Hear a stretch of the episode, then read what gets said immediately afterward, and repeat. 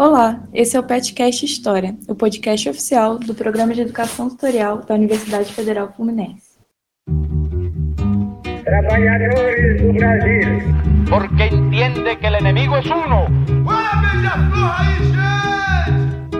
Assim sendo, declaro vaga a presidência da República. Filhotes da ditadura. Todas as fronteiras da Alemanha Oriental estão abertas. Vai todo mundo perder.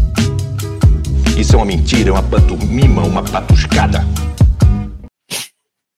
Eu sou Giovana Vermelinger, bolsista do PET, e hoje eu tô aqui com Juliana Veloso, também bolsista do PET, para apresentar mais um episódio. E aí, Juliana, tudo bem?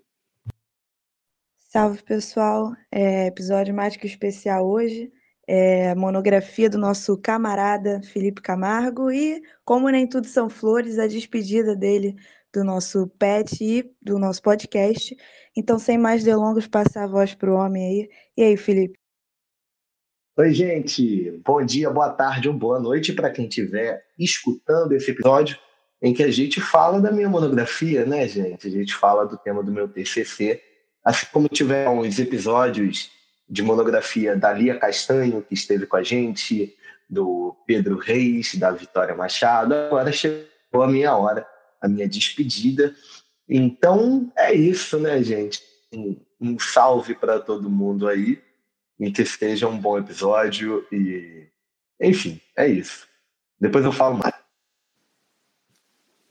Antes da gente começar, só queria lembrar você, ouvinte, de seguir a gente nas redes sociais. É, no Instagram, no Facebook, no YouTube, nós somos Pet História UF, pode ir lá pesquisar a gente. É, e no Twitter nós somos arroba Pet História. Então segue lá gente, segue a gente também na plataforma de podcast que você estiver ouvindo. E é isso.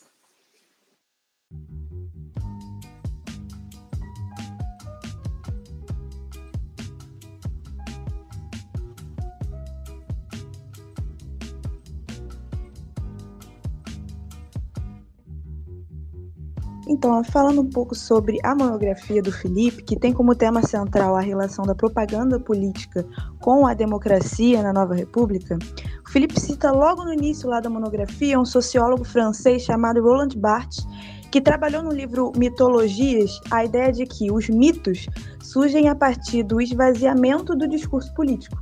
Isso significa, né, em outras palavras, que uma determinada ideologia, que é alvo desse esvaziamento de sentido, passa a ser tratada de forma caricata.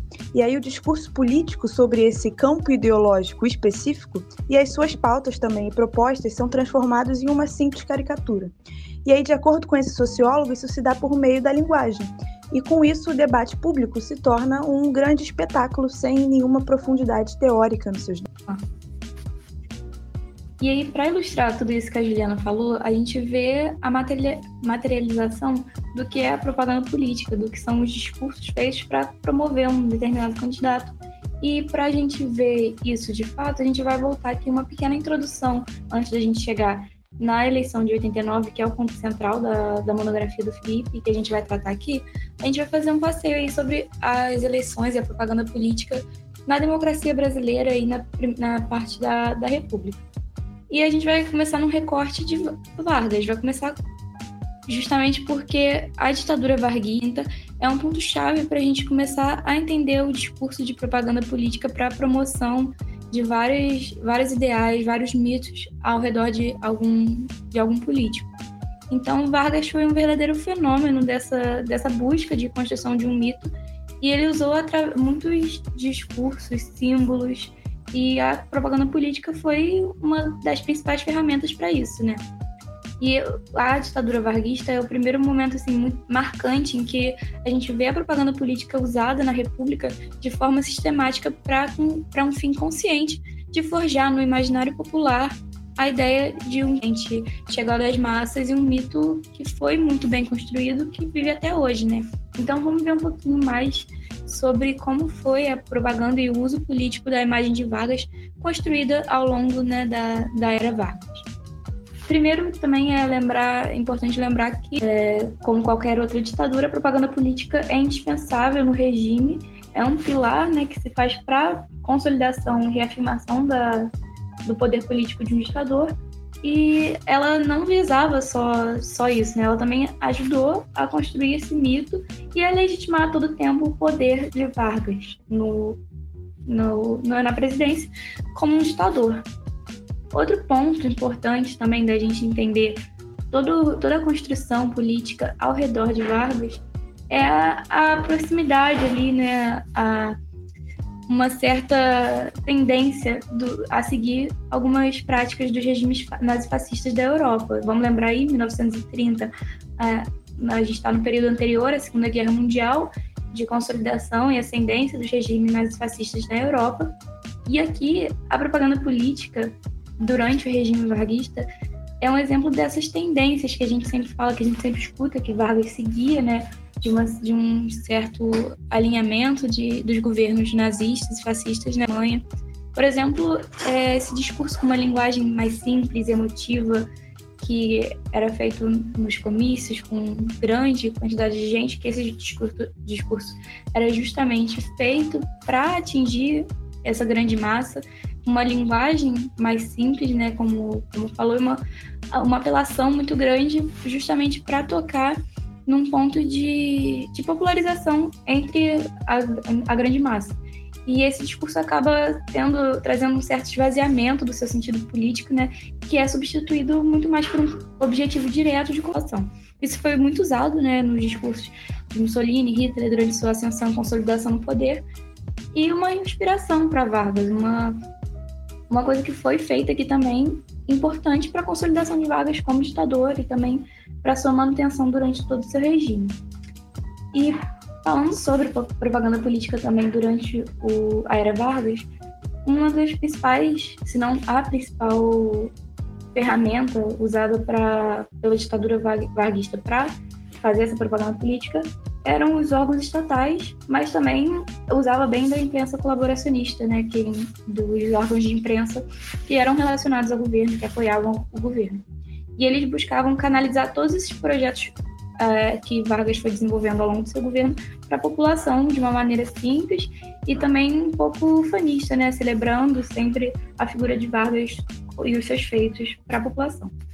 O principal deles aí, desses órgãos estatais relacionados à propaganda política, você já deve ter ouvido o DIP, né, o, Departamento de Imprensa e Propaganda, que é justamente a sistematização da política da propaganda política estatal, ou seja, é um órgão que vai se focar, ele vai centralizar todo o controle sobre a comunicação, a imprensa e as produções culturais. Então, é importante lembrar que também era um, um órgão de censura, não era só de propaganda política, né? De, ele também controlava tudo que era feito, não só em relação a, ao governo, era justamente não só em relação do Estado para o próprio Estado, mas todos os outros meios de comunicação, tudo que era produzido era controlado, né? Como é de prática numa ditadura. Enfim, o DIP é, se fazia do uso de imagens de Vargas, dos grandes eventos que ele participava, dos comícios, das falas, tudo isso para construir todo o ideário que se buscava ao redor de Vargas, né? De um presente próximo às massas, como a gente falou, e essa imagem de pai, de pai dos pobres. Também, outra coisa importante era o rádio, né? A, as transmissões dos programas nas rádios, a Voz do Brasil, né, que existe até hoje, que foi criada nesse momento para falar sobre os, os feitos e conquistas do governo, sempre exaltando Vargas como grande responsável pelos avanços vividos no país, focando muito nessa questão dos avanços trabalhistas, das políticas públicas de vagas voltadas para as massas, que, enfim, aconteceram né, no, no período e sempre trazendo Vargas como a figura do que, Supremo que fez isso acontecer e que está ali próximo às massas. Então, acho que esse foi um retrato bem, bem resumido aí da, da ditadura varguista e de como a propaganda política foi um pilar tanto para a manutenção de Vargas no poder como ditador e também para a construção de um mito que foi, não tem como negar, né, foi muito bem construído e consolidado nas raízes aí do imaginário popular, tanto que hoje né, é inegável que a gente ainda conhece, muita gente ainda pensa, quando fala de Vargas, como o pai dos pobres e o presidente das massas, o populista, enfim. É, e após o Estado Novo, então, o fim da ditadura, de Vargas, a gente tem um novo cenário no Brasil, no jogo político, com a emergência de novos partidos, agora que não existia mais uma ditadura controlando é, os partidos políticos no Brasil.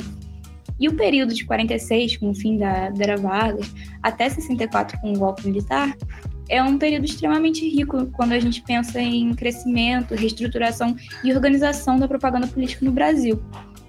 Porque agora a gente tinha outros tipos de legislação para definir tempo destinado a cada partido na propaganda na propaganda política durante as eleições. A gente tem a consolidação do rádio como meio de, é, de comunicação de, das massas, o que muda, né? Essa, essa dinâmica de propaganda política, agora que tem um meio muito consolidado presente na casa de quase todos os brasileiros para poder se falar né, diretamente a eles. Nós temos a presença, como a gente, como eu disse agora há pouco, de novos partidos políticos com umas novas estratégias de, de propaganda. E com todos esses fatores, a propaganda política torna o jogo político muito mais complexo nas eleições, no período de, de cada presidente. Então, é uma, uma figura aí muito mais difícil de se analisar, né, período de 46 a 64, mas a gente vai tentar falar é, um pouquinho sobre os principais pontos. É, lembrando aqui que em 50, 1950, Vargas volta eleito democraticamente agora, e ele e a gente vê que nesse momento toda a propaganda política em relação a ele enquanto ditador foi muito importante para poder propiciar essa volta dele justamente por cima, né? Que ele voltou aclamado e, e isso se apoiou fortemente em todo esse imaginário político construído ao redor da sua figura, para ele se apresentar como o único político que conseguiria salvar o Brasil nessas eleições de 50, né? E é essa, justamente tudo isso que ele foi foi lapidando para ele mesmo, né? Na sua própria imagem de pai dos pobres, dos trabalhadores, mas também preocupado com o desenvolvimento nacional, com a entrada de capital, que agradava também a elite. Então, essa a gente vê que, que hoje, hoje, que em 1950, a, a eleição de Vargas democraticamente foi apoiada completamente em todo o trabalho feito durante a sua ditadura para lapidar sua figura e para forjar ela como um grande salvador. Tanto que o jingle dele, na eleição de 50, falava justamente isso.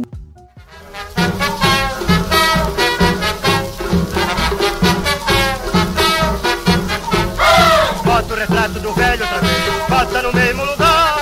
Bota o retrato do velho outra vez, bota no mesmo lugar. O sorriso do velhinho faz a gente trabalhar. O sorriso do velhinho faz a gente trabalhar. Oh! Bota o retrato do velho outra bota no mesmo lugar. Bota o retrato do velho outra bota no mesmo lugar. O sorriso do velhinho. Pra, seguindo aí os anos após o suicídio de Vargas, né? Um outro ponto que deixou muito mistério, muita, muitos mitos, assim como toda a figura de Vargas, né? Não podia ser diferente. Mas enfim, aí a gente vai, avança um pouco nos anos para Juscelino Kubitschek, né? JK, é, pensando na questão de propaganda política, ele usa uma estratégia diferente durante o período ele, é, eleitoral, que foi depois né, do suicídio de Vargas, e ele se ateve muito à questão do desenvolvimento industrial e da ampliação de uma, de uma infraestrutura estatal como as principais pautas da sua campanha, né? Ele quis projetar a questão de um futuro brilhante para o Brasil, sempre baseado num projeto de modernização que ele incorporou para si mesmo durante a campanha, para fazer né, como sua característica. O famoso 50 anos em 5, certeza que você já ouviu essa expressão, que é justamente isso tudo, né? Que é, junta modernidade, industrialização, infraestrutura estatal para ser rápido e ser efetivo no Brasil. E é isso, o JK ele vai buscar ao longo da sua campanha ter essa a imagem associada ao modernismo, a um futuro brasileiro moderno, industrial, né, com grandes rodovias e obras públicas. E ele não à toa é, incorporou também a imagem de presidente Bossa Nova, que ficou muito famosa e cunhada justamente à figura de JK, que era esse presente moderno que pensava o futuro do Brasil. Enfim, essa outra, esse outro tipo de construção de propaganda política que deu muito certo, né? Que até hoje a gente entende e dá essas características, confere essas características ao Juscelino Kubitschek. E agora você fica também com um jingle de Juscelino Kubitschek aí para você escutar e tirar suas conclusões a partir do que você escutou.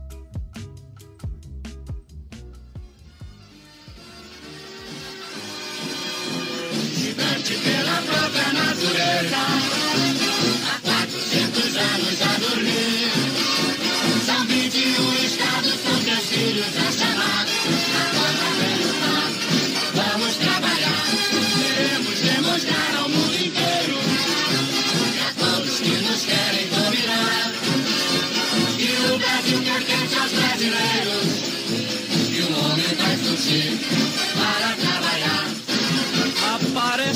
Estrela radiosa neste céu azul de anil.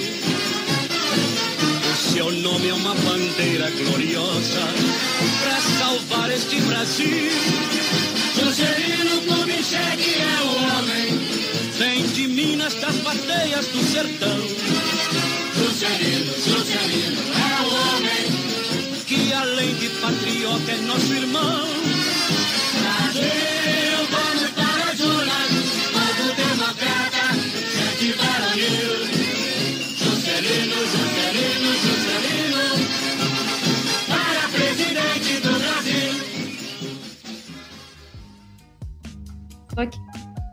Bom, vamos lá para Jânio Quadros, né?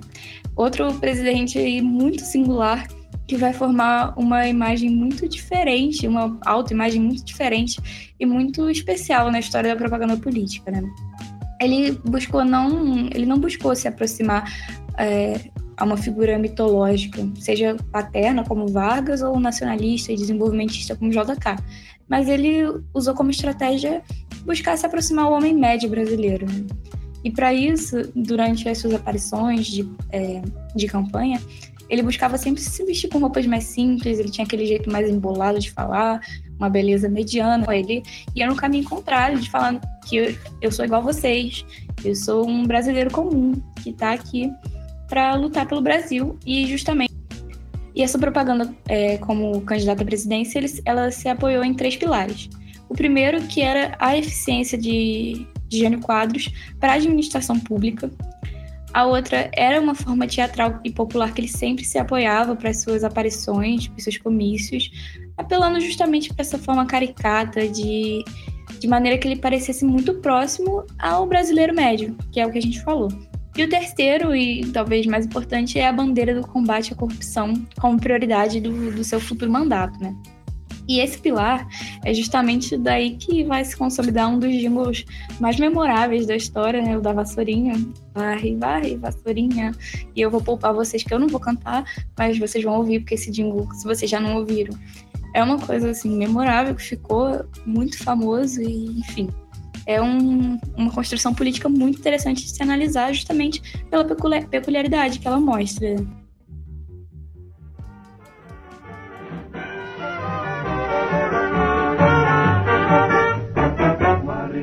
Varre, varre, varre, varre, vassourinha. Varre, varre a bandalheira. O povo já está cansado de sofrer dessa maneira. Jânio Quadros é esperança desse povo abandonado. Jânio Quadros é certeza de um Brasil moralizado. Alerta, meu irmão, vassoura conterrâneo. Vamos vencer com Jânio.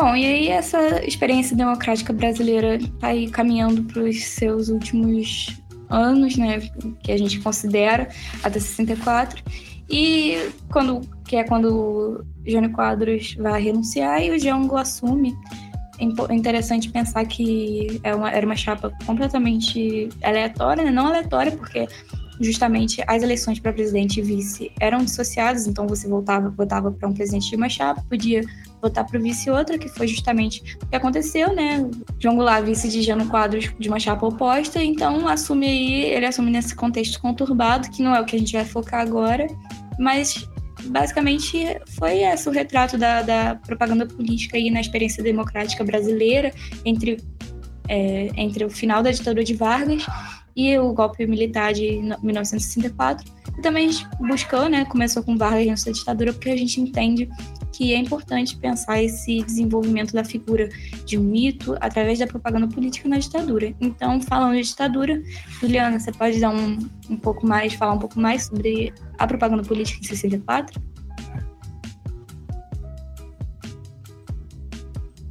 Bom, então depois dessa aula da camarada Giovana, a gente já parte para o final aí para engatilhar para a entrevista do convidado de honra, que é o Felipe.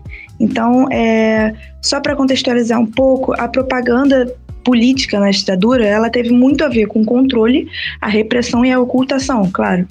E aí as grandes mídias né, como o Globo, Estado de São Paulo, Folha de São Paulo, foram os grandes propulsores propagandistas do golpe de 1964. E aí, já durante a ditadura, a propaganda teve o papel principalmente de congregar né, apoio popular para o regime, mas também de distanciar da consciência coletiva o caráter autoritário desse regime.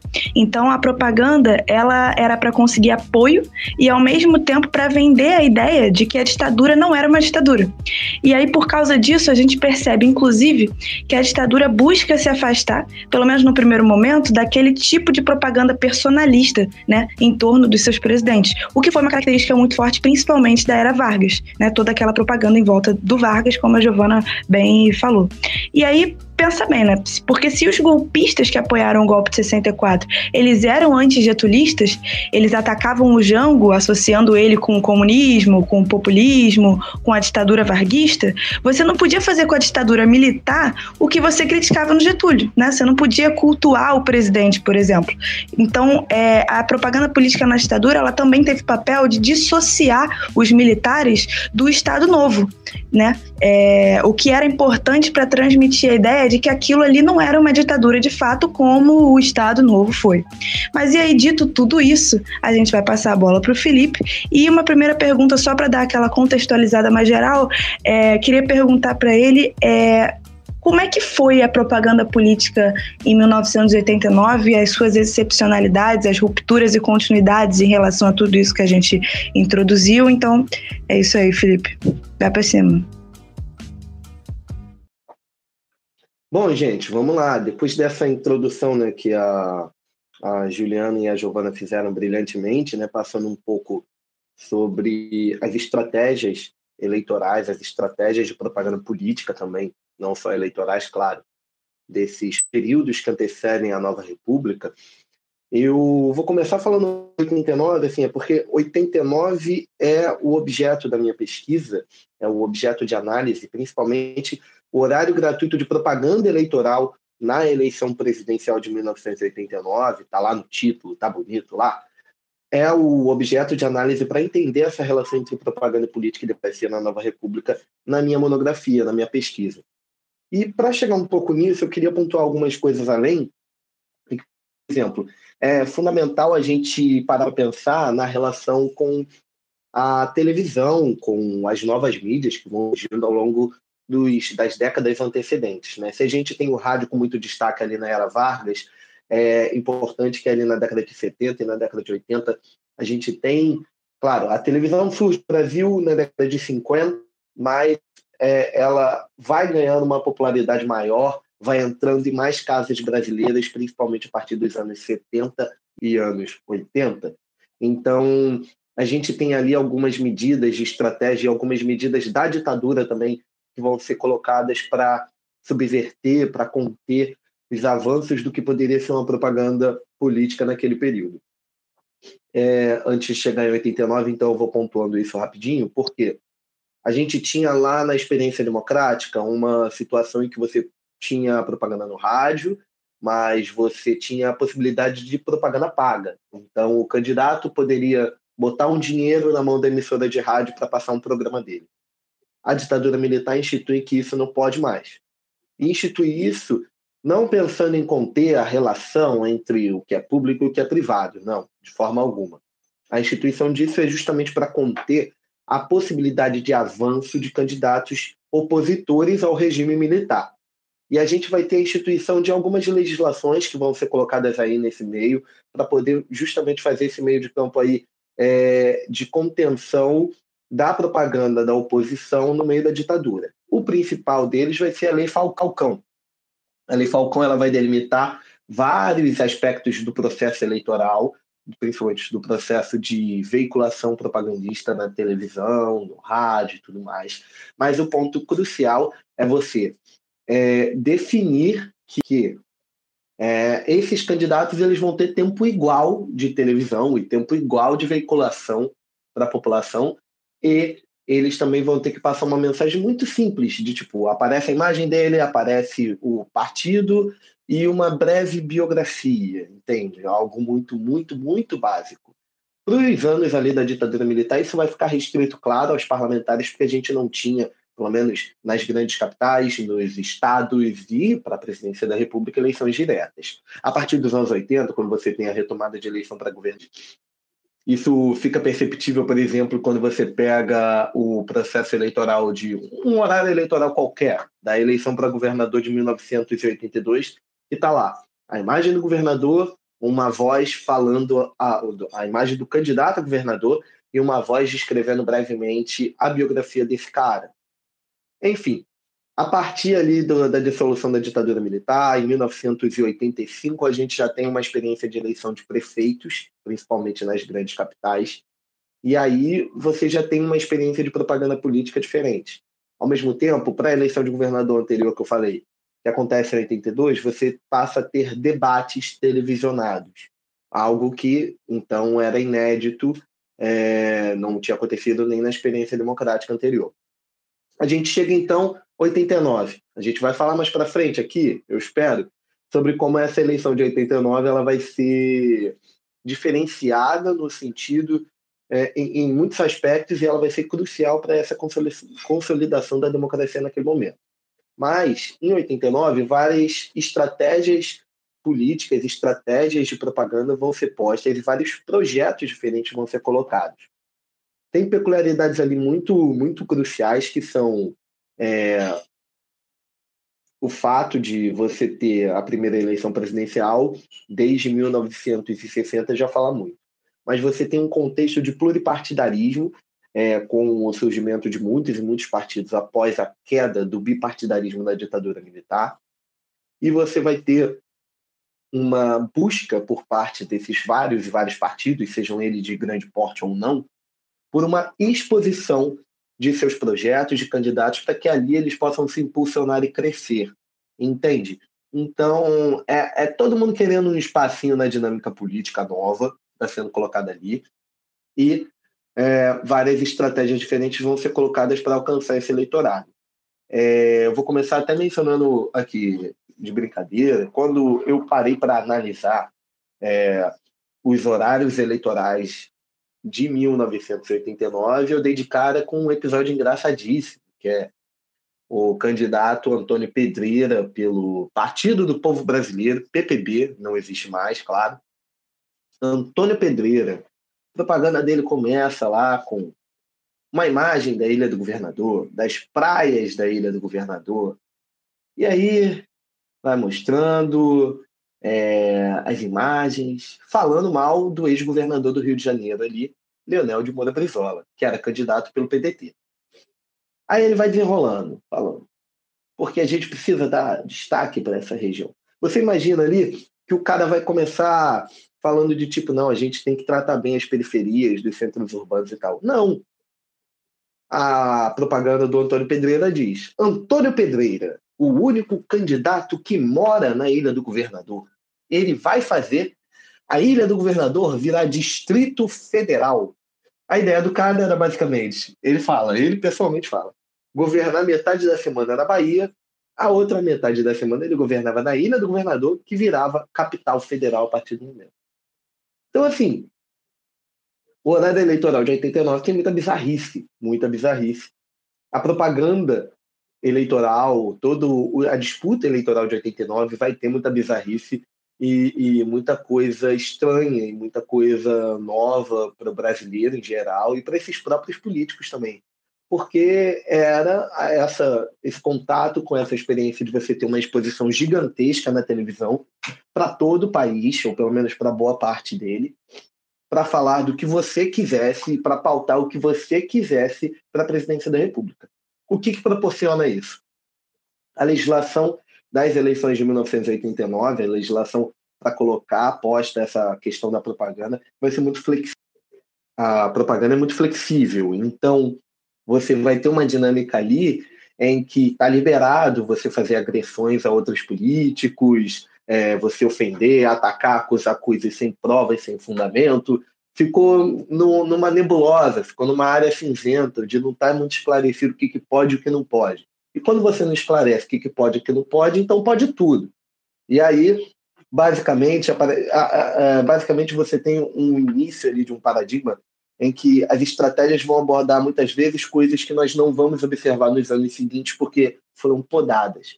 E ao mesmo tempo a gente vai ver coisas absurdas para tentar acessar o povo, dinâmicas de deboche, dinâmicas de é, é, realmente tentar passar imagens muito, uh, muito diferentes do que realmente são esses políticos.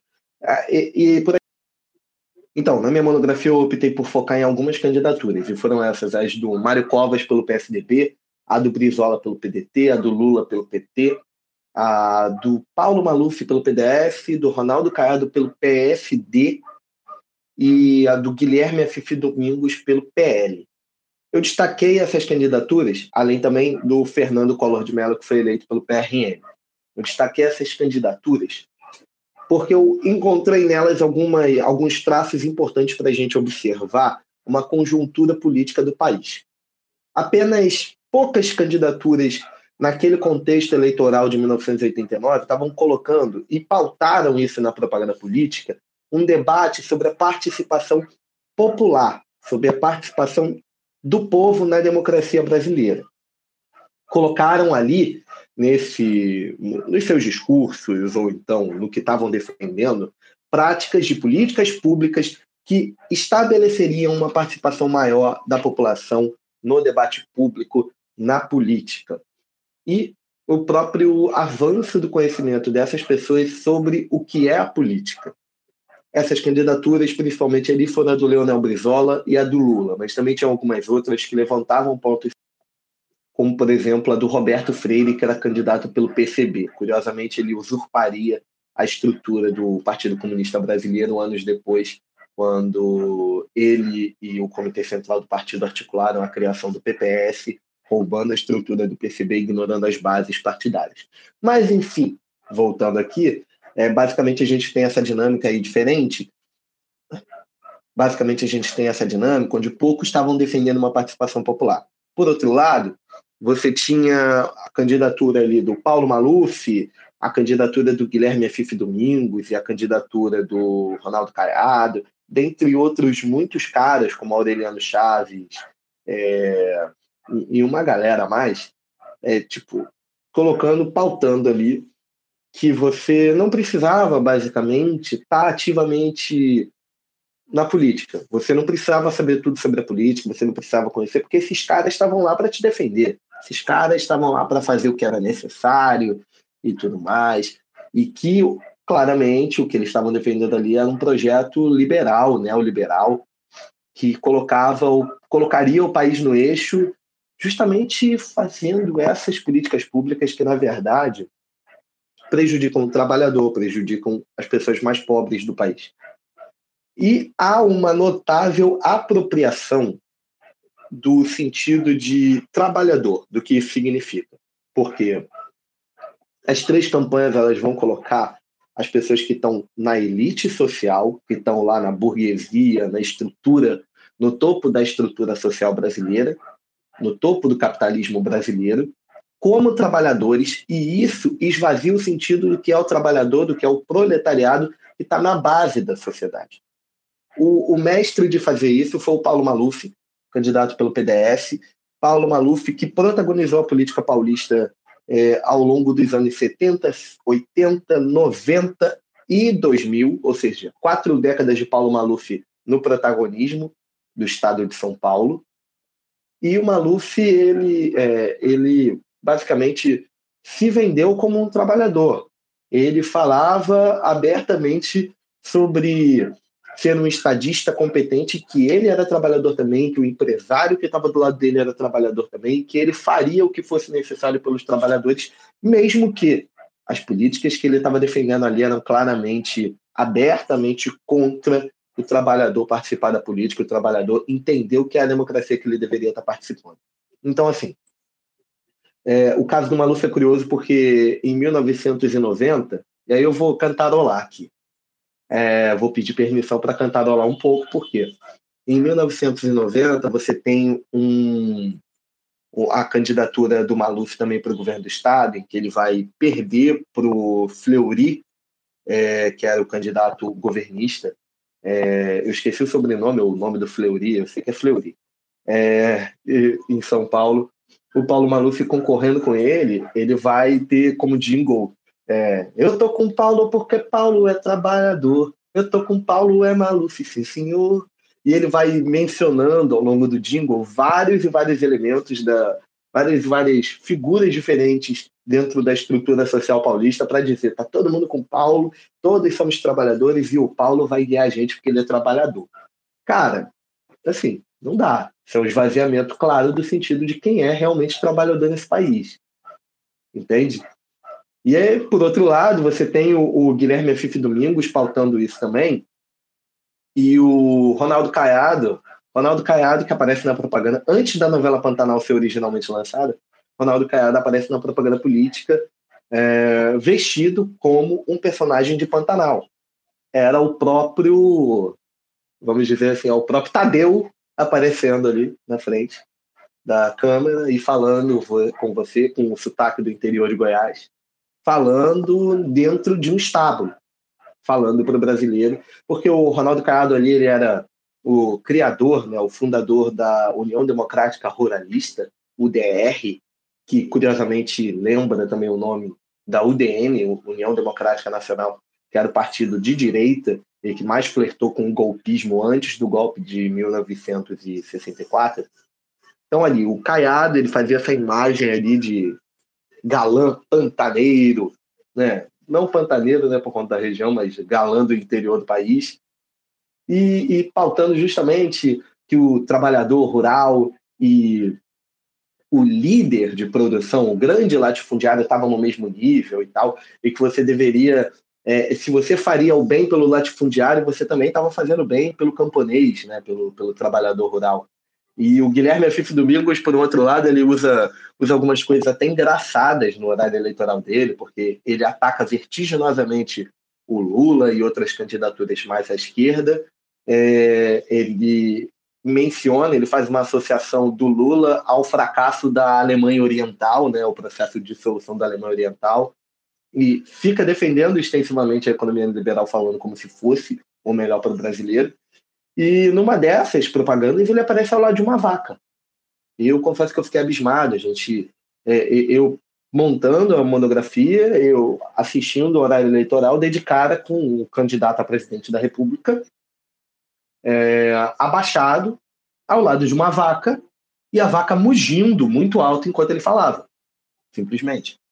Então, assim, tá na lista de bizarrices, né, do, da propaganda política de 89 mas ao mesmo tempo demonstra também essa coisa de você falsear, você mascarar é, essa ideia de que é, esses caras que estão ali colados com o empresariado, eles são o empresariado, eles são a burguesia nacional, eles são é, parte da elite que decide, que manda e desmanda no país, de que no momento que eles precisam do seu voto, eles se fingem, eles se fazem de trabalhadores, de pessoas próximas a você. 89 tem isso muito claro, e, e para você ver, a primeira experiência de uma nova república, mas que já denota vícios de um país que foi totalmente pautado, totalmente baseado pelas elites.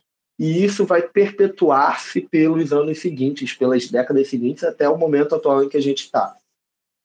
É, é, curioso a gente parar para pensar nisso, enquanto, por exemplo, as candidaturas de esquerda, a candidatura do Brizola, a candidatura do Lula, estavam constantemente colocando, inclusive elas se atacavam entre si também.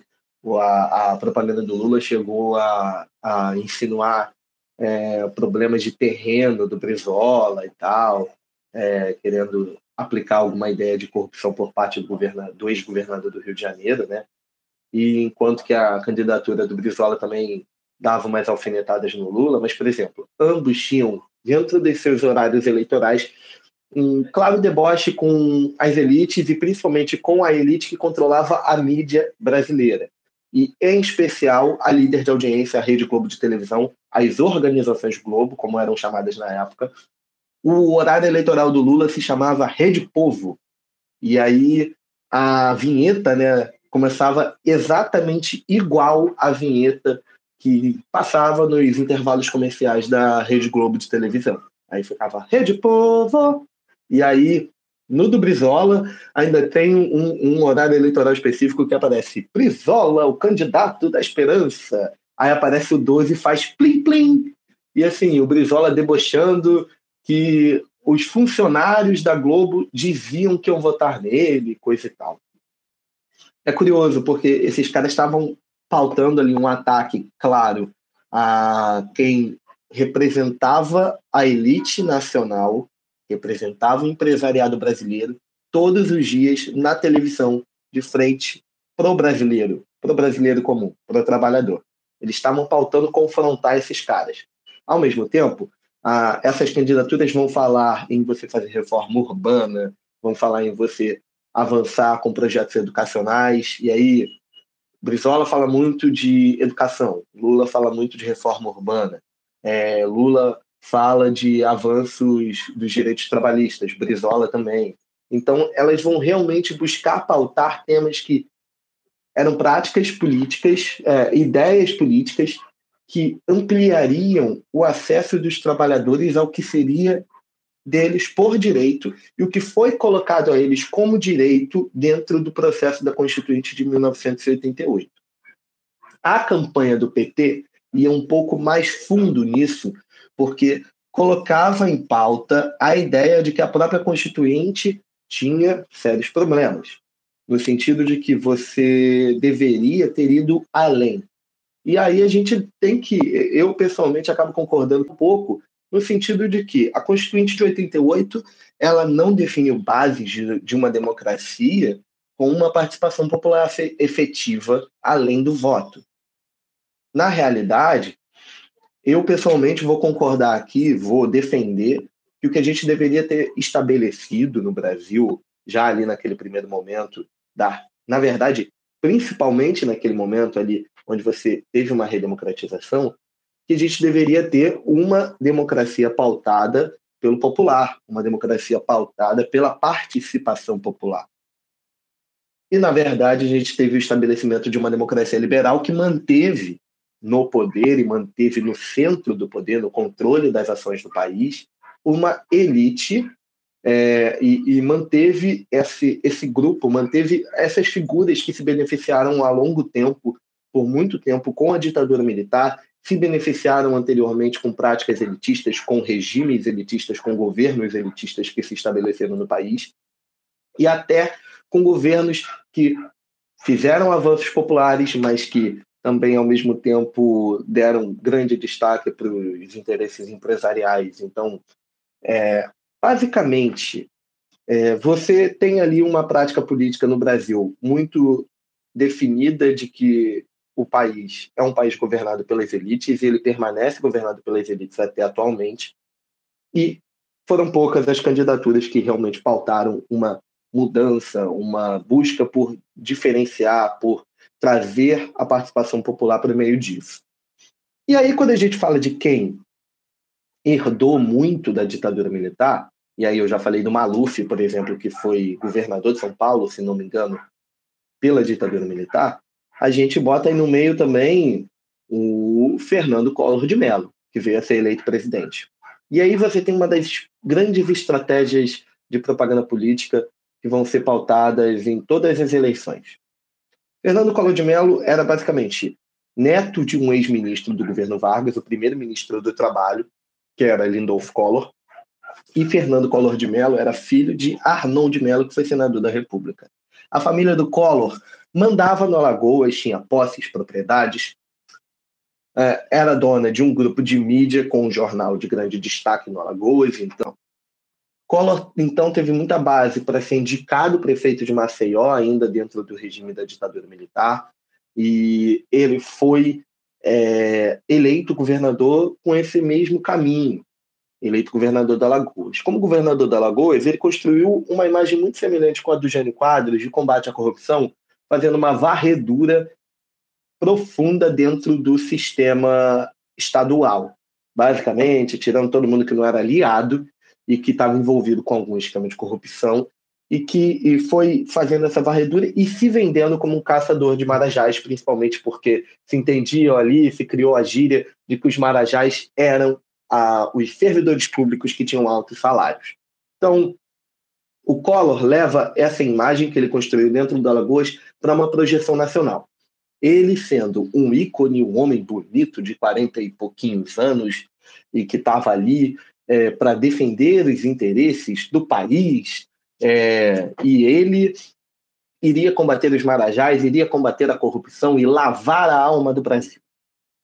É, você tem na propaganda do Collor o uso extensivo de imagens nacionais e imagens de paisagens, numa coisa que lembra até o hino, nacional brasileiro na letra escrita pelo Osório Duque Estrada. Então, você tem então essa coisa toda de uma, de uma construção de imagem nacional, de imagem de um Brasil vitorioso, um Brasil bonito. E o, a propaganda do Collor vai fazer um, um uso extensivo e isso, por exemplo, é colocado pela historiadora Maria Helena Capelato quando ela fala de Vargas. E eu pude perceber isso observando diretamente a propaganda eleitoral do Collor. Eles fazem um uso extensivo de estratégias que foram colocadas durante o regime do Vargas. E é claro, o Collor está defendendo um projeto neoliberal ali, mas ele usa a imagem de líder, de protetor, de figura que vai levar o país para um estado futuro, para um caminho futuro, que só ele é capaz de levar. E só ele é capaz de conduzir por meio e, e trazendo, evocando essa ideia, esse sentimento nacional é, exacerbado até com o uso extensivo do verde, amarelo e tudo mais. E é curioso que tudo isso é pautado pelo Collor, ao mesmo tempo em que ele faz ataques aos outros candidatos, ele se vende como um candidato sem padrinhos políticos, sem, sem apoio, porque de cara o grande empresariado brasileiro não compra o Collor como candidato de imediato, compra outros. Mas o Collor sempre esteve no radar. Em um momento, o Collor deixou de estar no radar dos interesses do empresariado, do interesse da elite, da burguesia. Mas o Collor vai ganhando apoio a partir do momento que ele vai avançando nessa estratégia política. O partido dele foi forjado basicamente para a eleição. Era partido da juventude, várias pessoas entram olhando, observando a possibilidade da eleição, e aí se cria o PRN, Partido da Renovação, da, Partido da Reconstrução Nacional. E aí ele faz toda uma venda muito calculada, como se ele fosse um outsider. Ele está fora dessa esfera política institucional porque ele não é apoiado por tantos outros e tudo mais. E como prefeito, como governador, ele fez uma revolução de limpar as estruturas do governo, é, por aí vai. É uma lenga-lenga que pega basicamente da fonte do que o Jânio Quadros falava de combate à corrupção, pega na fonte do Juscelino Kubitschek de falar de um Brasil futuro e pega principalmente da fonte do Vargas para construir a imagem de uma nação, a imagem de um Brasil unificado em torno deste homem. O Collor vai conseguir que isso dê certo. E quando ele está de cara para Lula no segundo turno, ele parte para cima do Lula, assim como Lula partiu para cima dele, claro. É, ele parte para cima do Lula numa estratégia muito agressiva até de colocar é, ex-namorada de Lula falando, dando depoimento, acusando Lula e leva a coisa para o debate e tudo mais. Então, então, assim, essas estratégias que estão sendo colocadas, elas vão ser fundamentais para a construção desse candidato, Fernando Collor de Mello, como um mito. E aí a gente volta no, no que a Juliana até mencionou. Na criação de todo esse cenário da propaganda eleitoral, dessa eleição de 89, como um espetáculo político. O francês Guy Debord, ele teoriza sobre o espetáculo político, falando que o espetáculo ele se constitui por imagens. E o Barthes, né, que a Juliana trouxe, ele vai concepcionar que a formação de um mito, e aí a gente entende aí o espetáculo político, se dá justamente é, nesse processo de esvaziamento do discurso. Foi o que a Juliana falou. Então, o Collor, os outros caras da direita vão estar pautando ali um esvaziamento do discurso muito forte de que você não fala preciosamente dos problemas do brasileiro, mas você fala que vai resolver. Você não bota o brasileiro na conta para resolver isso. Você não fala que o trabalhador tem uma. Ele, ele vai participar disso ativamente para ajudar a resolver o país. Mas você fala que você vai resolver porque você é o mito que vai conseguir lidar com tudo isso. Você é o herói nacional que vai limpar esse país. Você é ungido de Deus para isso. Ainda tem isso. A questão religiosa entra muito forte. Parece que eu estou fazendo um paralelo com 2018, né, gente? Mas é, é isso. Em 89 você tem toda uma delimitação do Collor, principalmente, como esse candidato, essa figura heróica que vai guiar o país. E isso se dá justamente nessa despolitização do debate. O Collor ele não precisa falar qual é o grande problema do emprego e por que, que a gente precisa resolver o problema do emprego no país. O Collor precisa falar: eu vou resolver porque eu posso e porque eu quero. E é isso. Enquanto isso, na propaganda do Lula, tinha lá entrevistas com as pessoas nas ruas falando o que estava passando de verdade. O Lula fazendo um relato pessoal de como ele enfrentava problemas de lama no joelho para chegar em casa e, e, coisas do tipo. Então, assim, é, é uma disputa ali de projetos entre esquerda e direita, e a gente não precisa fazer firula em torno disso, é esquerda, direita, centro-esquerda e centro-direita ali também, mas essa disputa de projetos acaba sendo colocada desigual por conta dessa construção de um herói nacional e que vai ser amplamente apoiada pelo empresariado. E aí, quando a gente pauta empresariado, a gente tem que pautar o empresariado de mídia. A Globo, por exemplo, a... e as outras emissoras, claro, também, vão colaborar extensivamente para que essa construção na imagem desse herói nacional vai ser forjada ali em 89. Acho que é isso. Bom, depois dessa aula do Felipe, que inclusive está muito interessante, é literalmente isso que, que ele trabalhou na, na sua monografia, de destrinchar cada propaganda política de forma majestosa. Foi incrível de ler e é incrível de ver você falando de novo. Acho que, assim, é quando a gente trabalha com um objeto histórico tão próximo da gente temporalmente, o trabalho se torna duas vezes mais difícil. Felipe, você fez isso de uma forma incrível, sensível e ao mesmo tempo comprometida com todo tipo de análise científica. Então, meus parabéns pela sua exposição aqui no podcast e também pelo que você escreveu na monografia. Foi realmente muito legal de ver de perto todas as estratégias políticas dos candidatos da eleição de 89. E então, falando um pouquinho mais sobre o ano de 89, né, e a importância da eleição, a gente sabe que é um momento complicado, né, 89, primeira eleição depois de um período longo de ditadura, então queria que você falasse um pouquinho mais sobre como é essa relação entre é, democracia, propaganda política e por que, que esse momento de 89 é tão importante. Então, Giovana, é, eu acho que entra nisso de democracia e propaganda política o que a propaganda política está veiculando, o que, que a propaganda política está pautando. Então, a propaganda política, ela parte, para muitos, ela vai partir do princípio justamente que é você subverter, de certa forma, a ordem democrática ali, para colocar convencimento e tudo mais. Mas ela não precisa necessariamente ser isso. Você pode utilizar a propaganda política claramente para mobilização das pessoas, para mobilização da. Eu, eu não vou nem usar o termo eleitores explicitamente, mas e eu já falo por quê. Mas para mobilização da população, do povo, para que eles participem ativamente da política. Mas aí tem alguns poréns que a gente que, que, eu, que eu já vou comentar.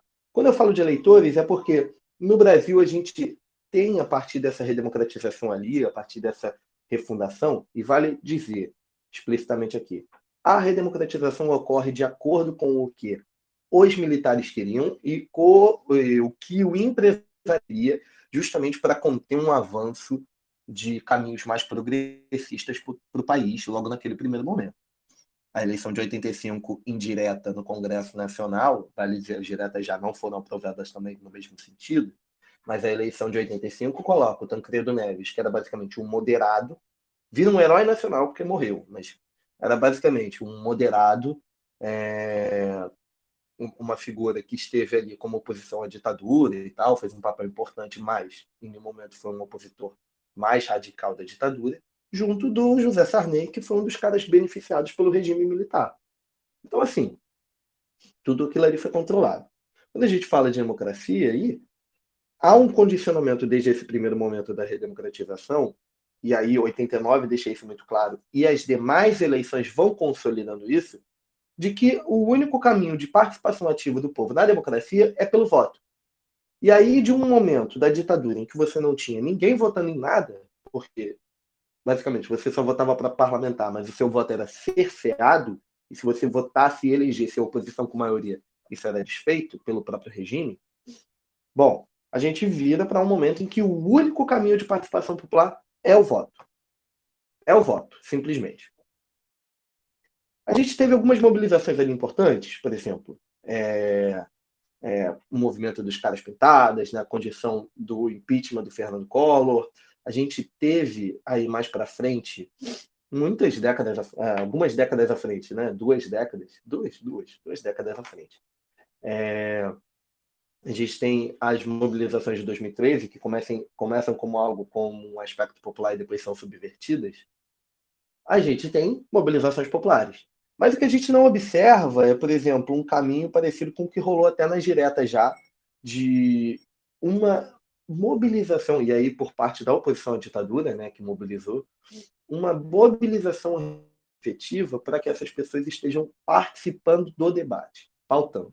E quando a gente fala de propaganda, é a propaganda política no Brasil, que poderia ser utilizada justamente para você evocar uma participação maior dos trabalhadores, para você dar voz aos trabalhadores, o que é fundamental. É o que, por exemplo, a candidatura do Lula faz ali em 89, e a candidatura do Brizola também faz, mas em uma escala um pouquinho menor. Ao invés de você justamente instrumentalizar isso para amplificar o debate público, você utiliza isso para subverter e para condicionar a, a, o trabalhador a posição de eleitor e unicamente o processo de propaganda, o processo de manifestação da política na mídia apenas ao convencimento desse eleitor. E para isso você utiliza estratégias, até eu vou usar o termo nefastas aqui, estratégias escusas para você subverter essa ordem.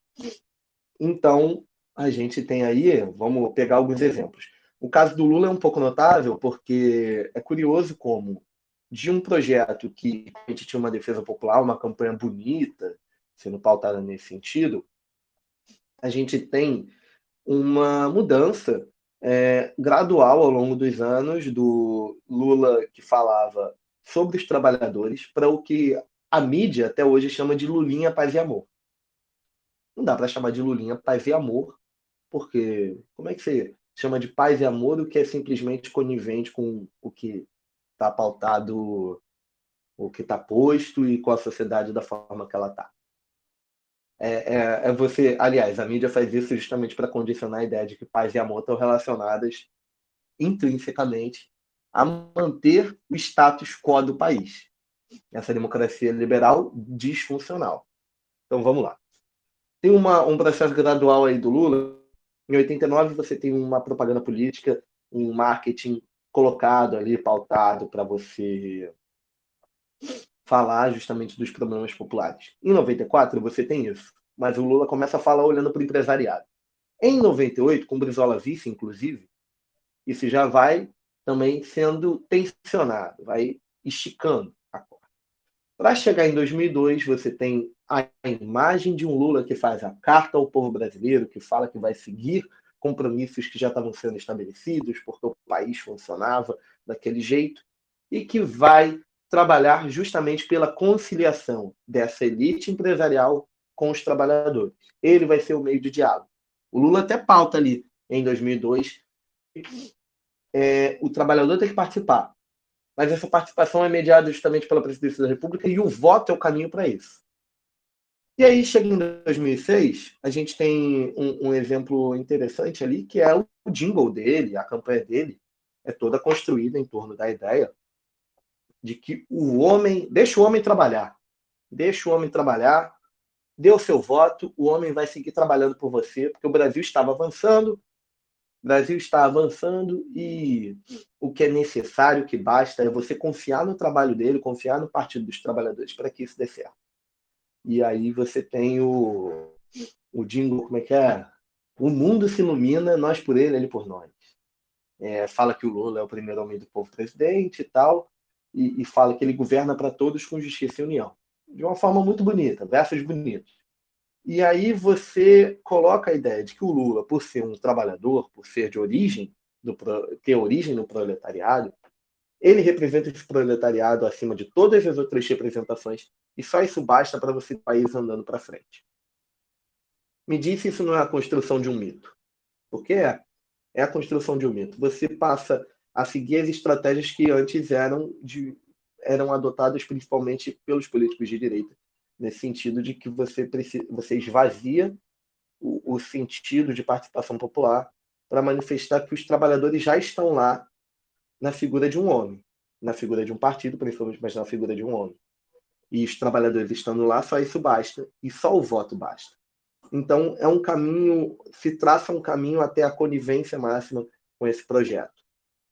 Ao mesmo tempo, a direita nunca deixou de fazer isso e, na verdade, só intensifica. A candidatura de 2006 também do Geraldo Alckmin, que agora é vice do Lula na chapa presidencial para 2022, vai colocar, é, vai ser melhor assim, confia no Geraldo presidente e tal. Um digo muito bonito também.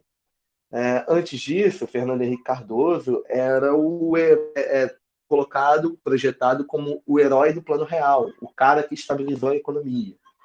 E era. É, inclusive, vou contar uma anedota aqui. Em 94, o Dingo do Fernando Henrique fa, é, dizem por aí que o Dingo do Fernando Henrique fa, fazia uma sacanagem com Lula, né, uma ironia com Lula. Ele colocava: levanta a mão, levanta a mão, que o Brasil precisa tanto de você. E ele, e justamente evocando a população que a participação dela era o voto. E o levanta a mão seria uma piadinha com o fato do Lula não ter um dedo. Né? Assim, meio idiota, mas tem gente que, que associa uma coisa com a outra. Não tem comprovação científica disso. Apenas estou trazendo fofoca. Mas, é, basicamente, você tem esse processo de esvaziamento político, ele vira uma tônica da República.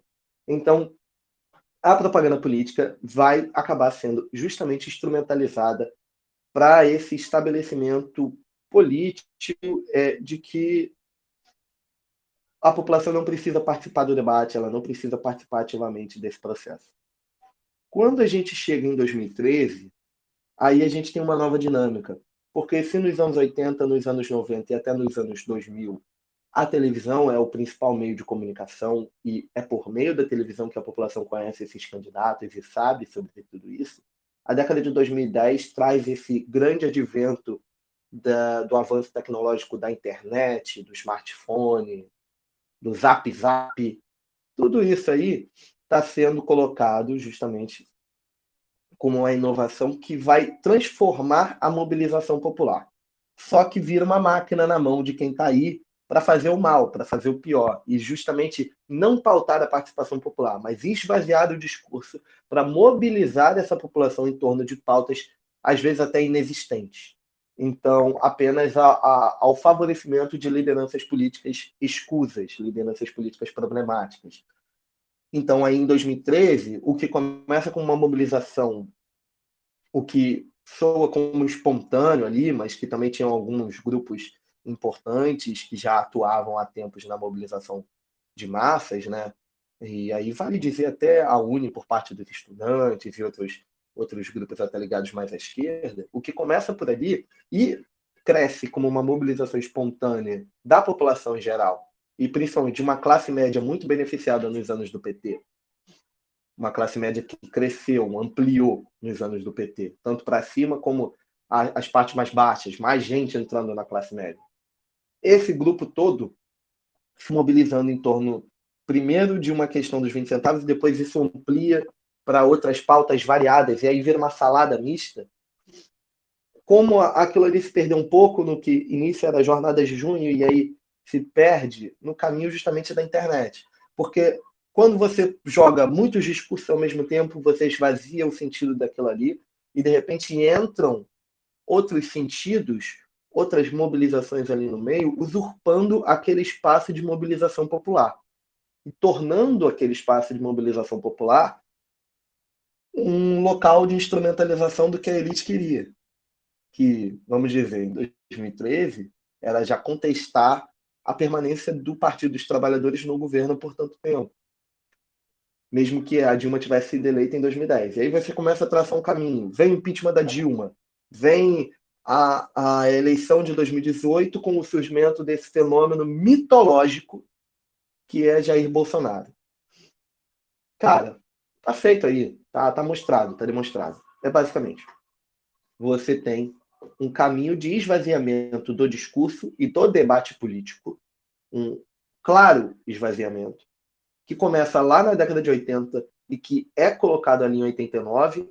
A propaganda política vai nesse sentido e a propaganda política aumenta suas dinâmicas, ela encontra novas dinâmicas com esse advento da internet para, por exemplo, com as fake news, com as notícias falsas, com a descredibilização da mídia tradicional, e essa mídia tradicional colaborou e muito para esse momento.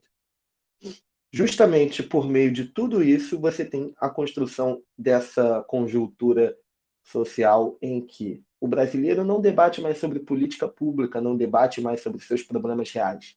O brasileiro seguia unicamente pelo discurso esvaziado de combate à corrupção, em que isso é utilizado, como a gente viu, desde a década de 60, com o Jânio Quadros, e até antes, mas assim, o Jânio Quadros pautou isso muito bem, o Collor vai pautar isso muito bem em 89, e agora a gente tem isso como um debate nacional.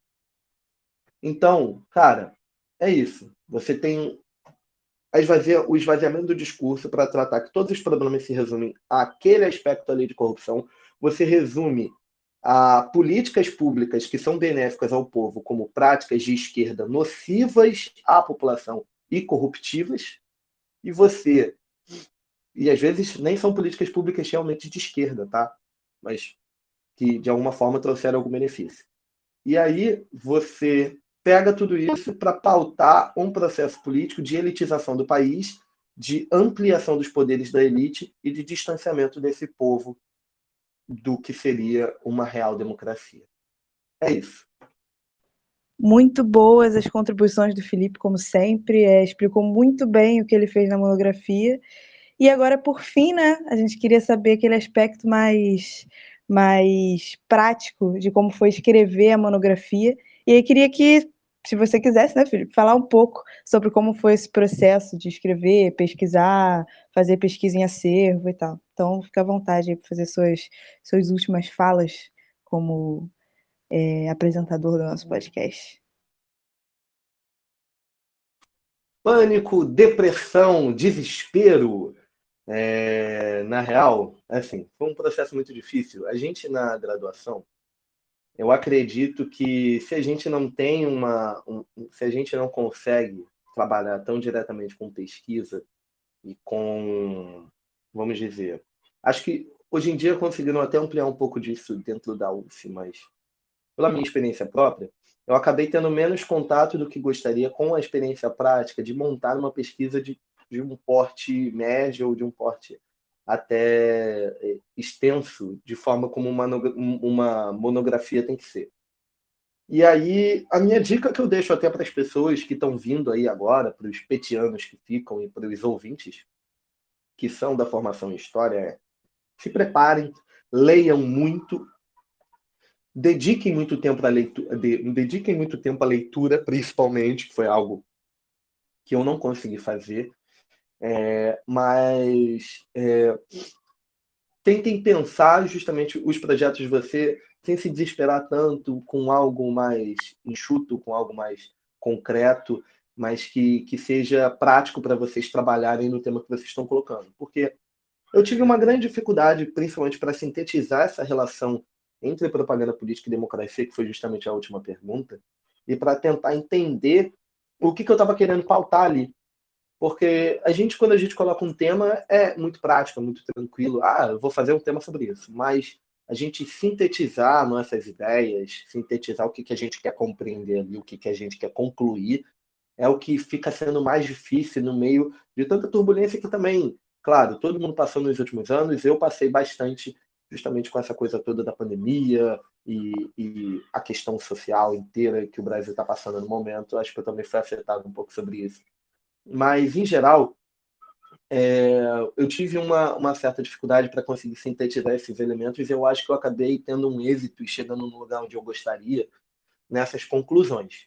É, em termos de pesquisa, para mim foi interessantíssimo e muito legal poder fazer esse trabalho com audiovisual, né, trazendo horários, grat, horário gratuito de propaganda eleitoral, pegando vídeos disso com o, o acervo Doxa, inclusive, que é ligado a um IESP da UERJ, né, um Instituto de Estudos Sociopolíticos, se não me engano, da UERJ.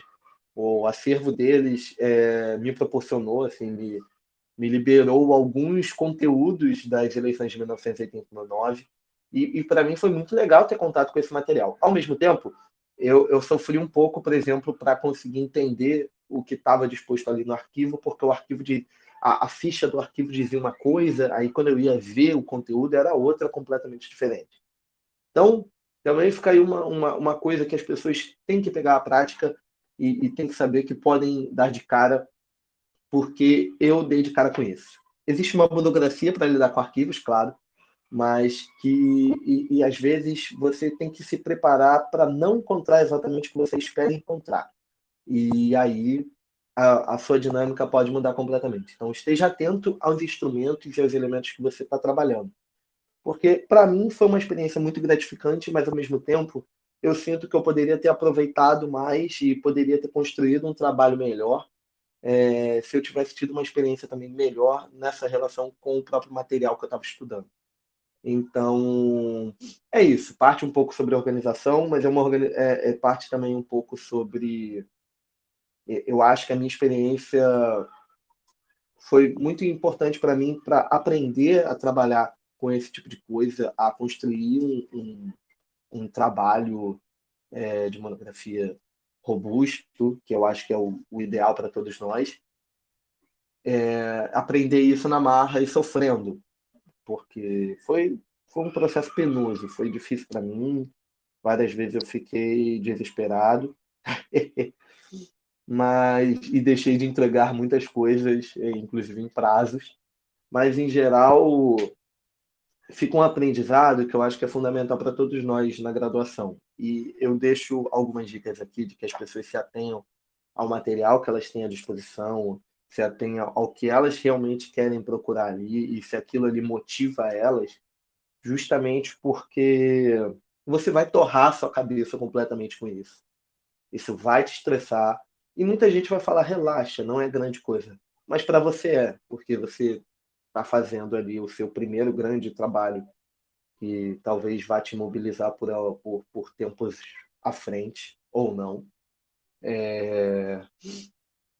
Então, é isso. Assim. Foi uma experiência muito importante para mim, muito gratificante.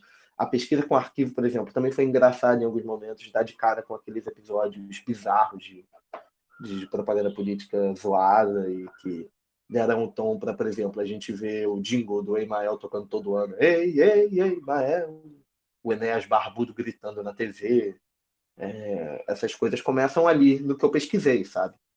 Então, para mim, foi gratificante conseguir observar e construir uma ponte que me deu a visão sobre esse processo histórico que se constitui ali. E para mim também foi interessante passar a compreender que o estudo da história não pode se delimitar exatamente à temporalidade distante, mas aí eu, eu fiz o meu trabalho de desenvolver ele no campo da história do tempo presente, né?